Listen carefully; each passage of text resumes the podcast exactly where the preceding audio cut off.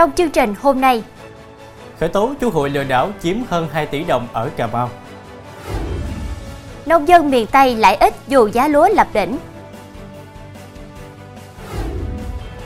Nhà xe Thành Bưởi bị tước giấy phép 3 tháng, phạt 91 triệu đồng. Phát hiện di cốt người niên đại 10.000 năm ở Hà Nam. Báo động tình trạng thiếu niên bỏ học mang hung khí đi cướp tài sản. Quý khán giả đang theo dõi chương trình Cửa sổ Đồng bằng phát sóng lúc 18 giờ mỗi ngày trên đài phát thanh và truyền hình Bến Tre.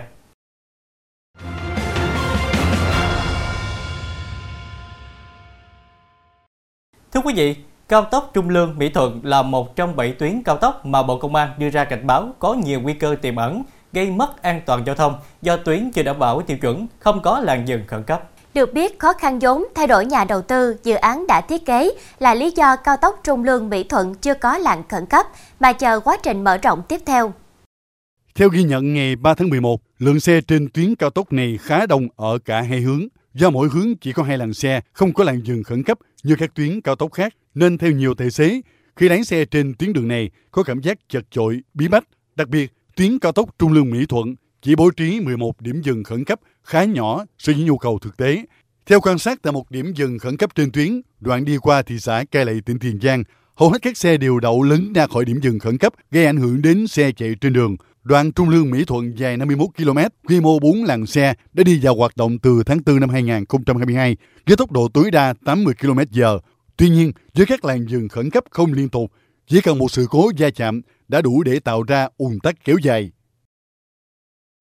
Trong lúc tuần tra kiểm soát, Phòng Cảnh sát Giao thông Công an An Giang đã phát hiện ô tô khách vận chuyển số lượng lớn pin, màn hình và điện thoại di động không có hóa đơn chứng từ. Hiện tổ công tác đã tiến hành bàn giao hồ sơ tăng vật phương tiện cho công an huyện Châu Phú để điều tra xử lý. Khoảng 7 giờ 30 phút ngày 2 tháng 11, trên tuyến quốc lộ 91, đoạn thuộc xã Mỹ Đức, huyện Châu Phú, tỉnh An Giang, trạm cảnh sát giao thông Châu Phú thuộc phòng cảnh sát giao thông công an tỉnh An Giang phát hiện ô tô khách biển kiểm soát 51B 06704 do Võ Giang Dũng sinh năm 1955 ngụ tại thành phố Long Xuyên điều khiển có biểu hiện nghi vấn vận chuyển hàng hóa không rõ nguồn gốc xuất xứ nên yêu cầu dừng phương tiện kiểm tra. Tổ công tác phát hiện trên xe vận chuyển 7 thùng giấy và hai bao ni lông, bên trong có chứa 1.700 viên pin điện thoại, 3.670 màn hình điện thoại và 257 điện thoại các loại đã qua sử dụng. Tại thời điểm kiểm tra, thì sử dụng không xuất trình được hóa đơn chứng từ chứng minh nguồn gốc hàng hóa. Thưa quý vị, một vụ nổ máy lạnh khi đang sửa chữa vừa xảy ra trên địa bàn huyện U Minh, tỉnh Cà Mau, khiến một người tử vong, hai người bị thương. Do vụ việc có người tử vong nên cơ quan chức năng huyện U Minh đang điều tra làm rõ. Khoảng 14 giờ chiều qua, anh L tên gọi tắt 33 tuổi, chủ cơ sở điện lạnh ở thị trấn U Minh, huyện U Minh, cùng K 17 tuổi và T 25 tuổi đến sửa máy lạnh thuê cho khách tại thị trấn U Minh. Khi cả ba đang sửa, bất ngờ lốc máy lạnh là một động cơ điện dạng kính phát nổ, khiến cho cả ba người bị thương, được chủ nhà đưa đi cấp cứu. Tuy nhiên, ca tử vong trước khi đến bệnh viện. Hiện T đang được điều trị tại bệnh viện, còn anh L chỉ bị ảnh hưởng nhẹ.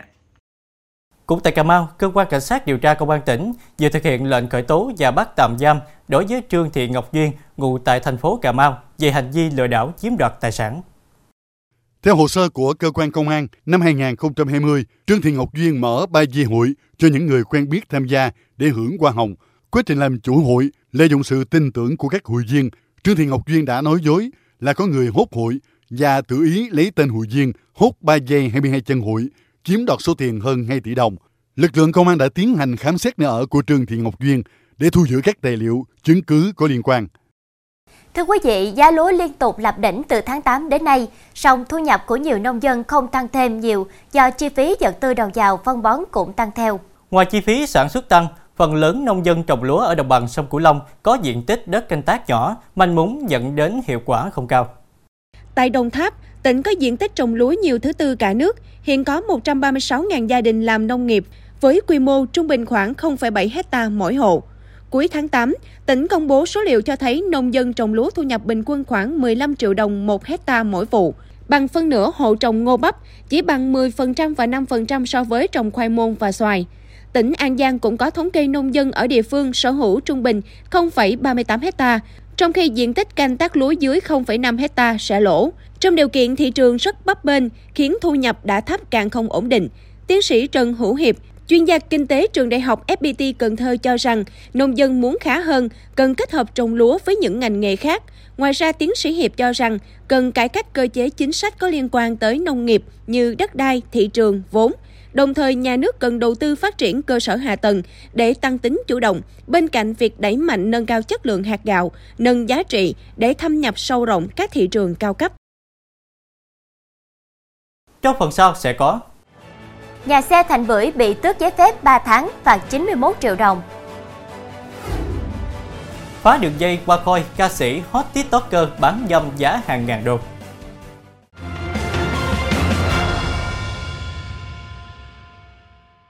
Thưa quý vị, ngoài phạt 91 triệu đồng với 8 hành vi vi phạm, nhà xe Thành Bưởi bị tước giấy phép kinh doanh 3 tháng, theo quyết định của thanh tra Sở Giao thông Vận tải thành phố Hồ Chí Minh.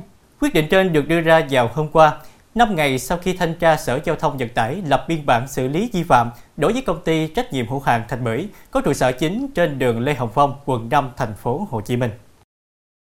Nhà xe Thành Bưởi bị phạt hành chính với 8 vi phạm, trong đó nặng nhất là việc khám sức khỏe cho tài xế không đầy đủ, mức phạt 22 triệu đồng.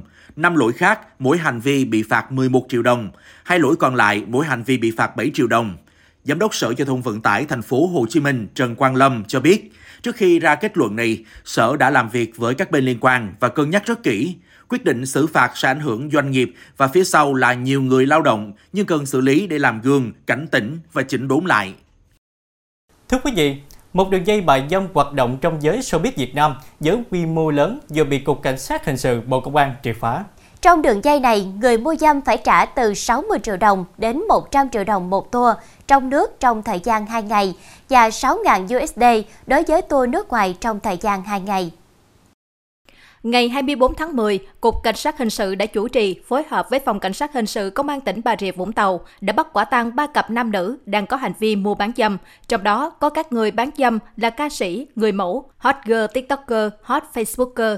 Đồng thời, ngăn chặn một cặp nam nữ chuẩn bị xuất cảnh đi Singapore mua bán dâm với hình thức du lịch nước ngoài – Căn cứ tài liệu chứng cứ thu thập được, cơ quan cảnh sát điều tra Bộ Công an đã tiến hành triệu tập, khám xét khẩn cấp chỗ ở của ba đối tượng gồm Huỳnh Thanh Thuận và Phạm Đỗ Nhật Duy, cùng ngụ thành phố Hồ Chí Minh, Lê Thị Thu Thảo, ngụ tỉnh Kiên Giang.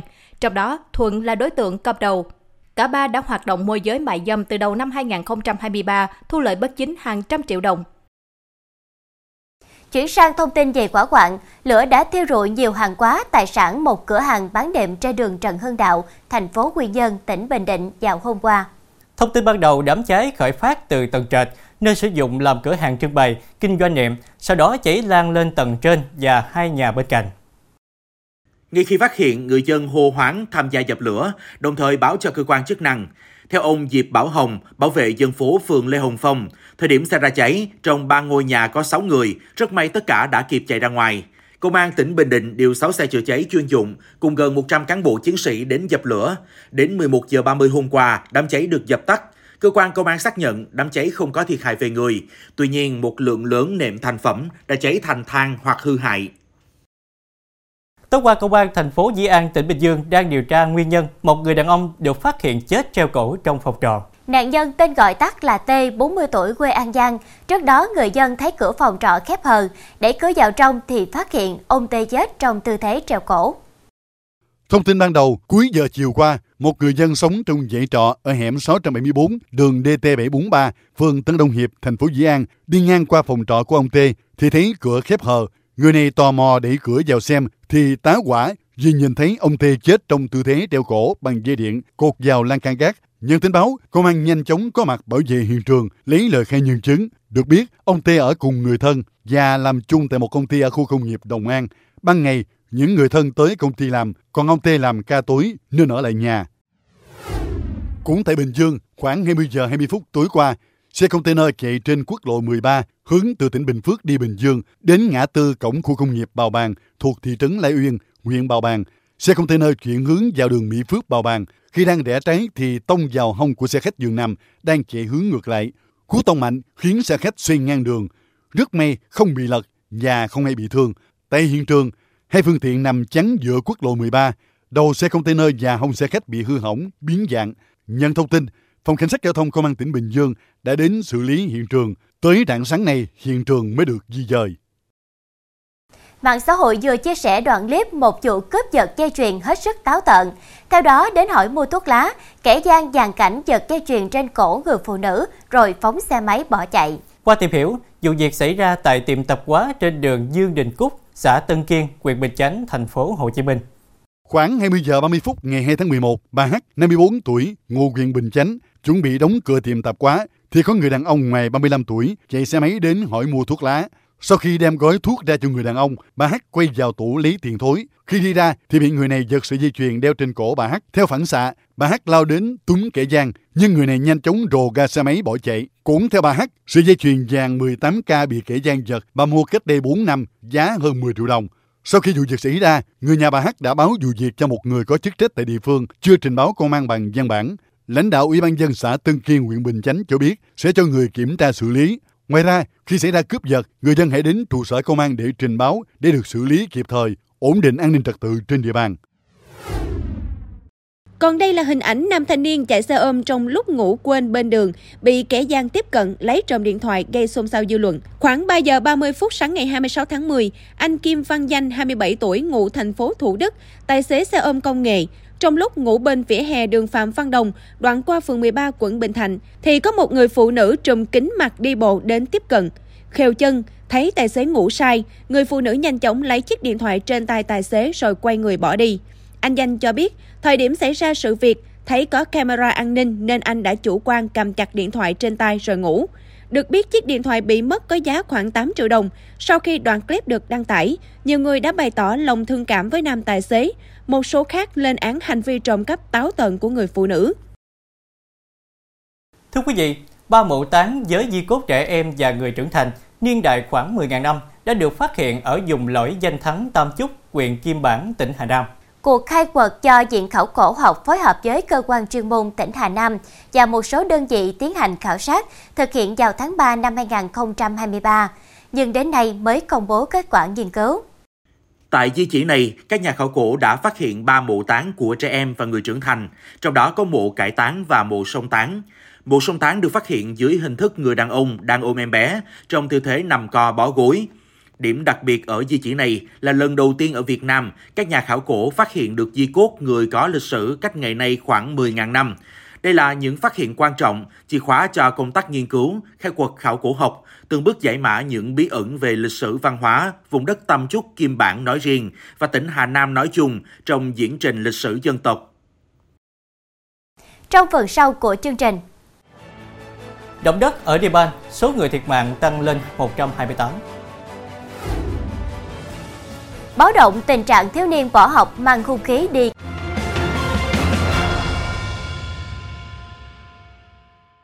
Tin thế giới, chất lượng không khí tại thủ đô New Delhi của Ấn Độ đã giảm xuống mức tồi tệ nhất và học sinh được cho nghỉ đến hết tuần để tránh bị ảnh hưởng. New Delhi là nơi sinh sống của khoảng 33 triệu người. Nơi đây thường xuyên nằm trong nhóm những thành phố ô nhiễm nhất thế giới. Viện chính sách năng lượng của Đại học Chicago, Mỹ ước tính người dân New Delhi có thể bị giảm gần 12 năm tuổi thọ do sống trong môi trường không khí tồi tệ.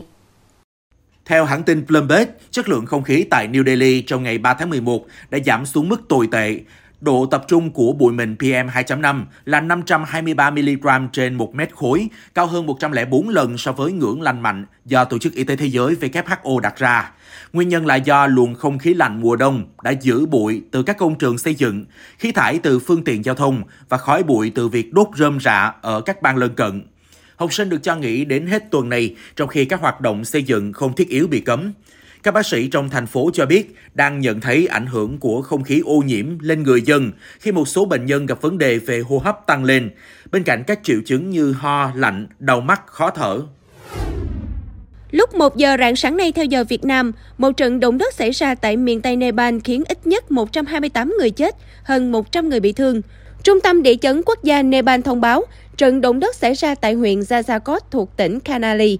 Dư chấn của trận động đất này thậm chí còn cảm nhận được ở tận Ấn Độ, cách tâm chấn động đất gần 500 km. Lực lượng an ninh Nepal đã được huy động tham gia các hoạt động cứu hộ. Thủ tướng Nepal Busbakaman Dahan đã bày tỏ sự đau buồn sâu sắc trước những thiệt hại về người và tài sản trong trận động đất, đồng thời ra lệnh cho các cơ quan an ninh triển khai hoạt động cứu hộ và cứu trợ ngay lập tức. Tập đoàn vận tải container lớn nhất thế giới AB Moller Maersk thông báo sẽ cắt giảm ít nhất 10.000 việc làm trong bối cảnh lợi nhuận đồng và doanh thu lao dốc. Tập đoàn này cho biết họ sẽ cắt giảm lực lượng lao động của mình xuống dưới 100.000 từ mức 110.000 vào tháng 1. Một động thái ước tính sẽ giúp tiết kiệm 600 triệu đô la Mỹ hàng năm. Giám đốc điều hành Maes Vincent Clark cảnh báo chi phí vận chuyển sẽ dẫn chịu áp lực trong hai năm tới, dẫn tới việc cắt giảm đáng kể việc làm, bao gồm cả lĩnh vực kinh doanh hậu cần. Tập đoàn này đã thu được lợi nhuận kỷ lục trong thời gian phong tỏa vì COVID-19, khi chi tiêu tăng lên cho mua sắm trực tuyến và những hạn chế về nguồn cung do tắc nghẽn cảng đã giúp đẩy chi phí vận chuyển lên cao. Trong ngày 3 tháng 11, nhà chức trách Tây Ban Nha đã sơ tán ít nhất 800 người ở các khu vực xung quanh thị trấn ven biển Gandia ở vùng Valencia sau khi cháy rừng bùng phát và lan nhanh do gió mạnh. Đám cháy ở vùng Valencia bắt đầu bùng phát hôm 2 tháng 11. Tây Ban Nha đã hứng chịu tình trạng khô hạn kéo dài trong vài năm trở lại đây và những cơn mưa trong thời gian qua chỉ giúp tình hình dịu bớt đôi chút. Hạn hán và nhiệt độ cao trên mức bình thường trong suốt mùa hè vừa qua và thời gian đầu mùa thu đã khiến các đám cháy rừng lan rộng. Nhà chức trách địa phương ước tính cháy rừng thiêu rụi khoảng 1.000 tới 1.400 hecta đất. Chính quyền vùng Valencia đã đề nghị quân đội cử lính cứu hỏa hỗ trợ dập tắt cháy rừng. Nguyên nhân gây cháy rừng đang được điều tra.